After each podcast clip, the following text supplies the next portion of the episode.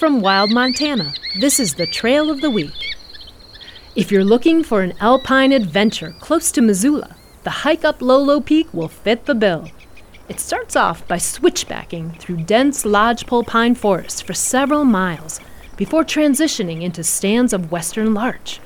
Eventually, the canopy opens up enough to provide expansive views over the Missoula Valley and into the Bitterroot Mountains. You can turn around here, or, if you're up for an adventure, hike along the open ridge past Carlton Lake and scramble to the top of Lolo Peak. To learn more about the Lolo Peak Trail and other businesses you can support, visit hikewildmontana.org. The Trail of the Week is produced by Wild Montana and made possible by the Greater Montana Foundation.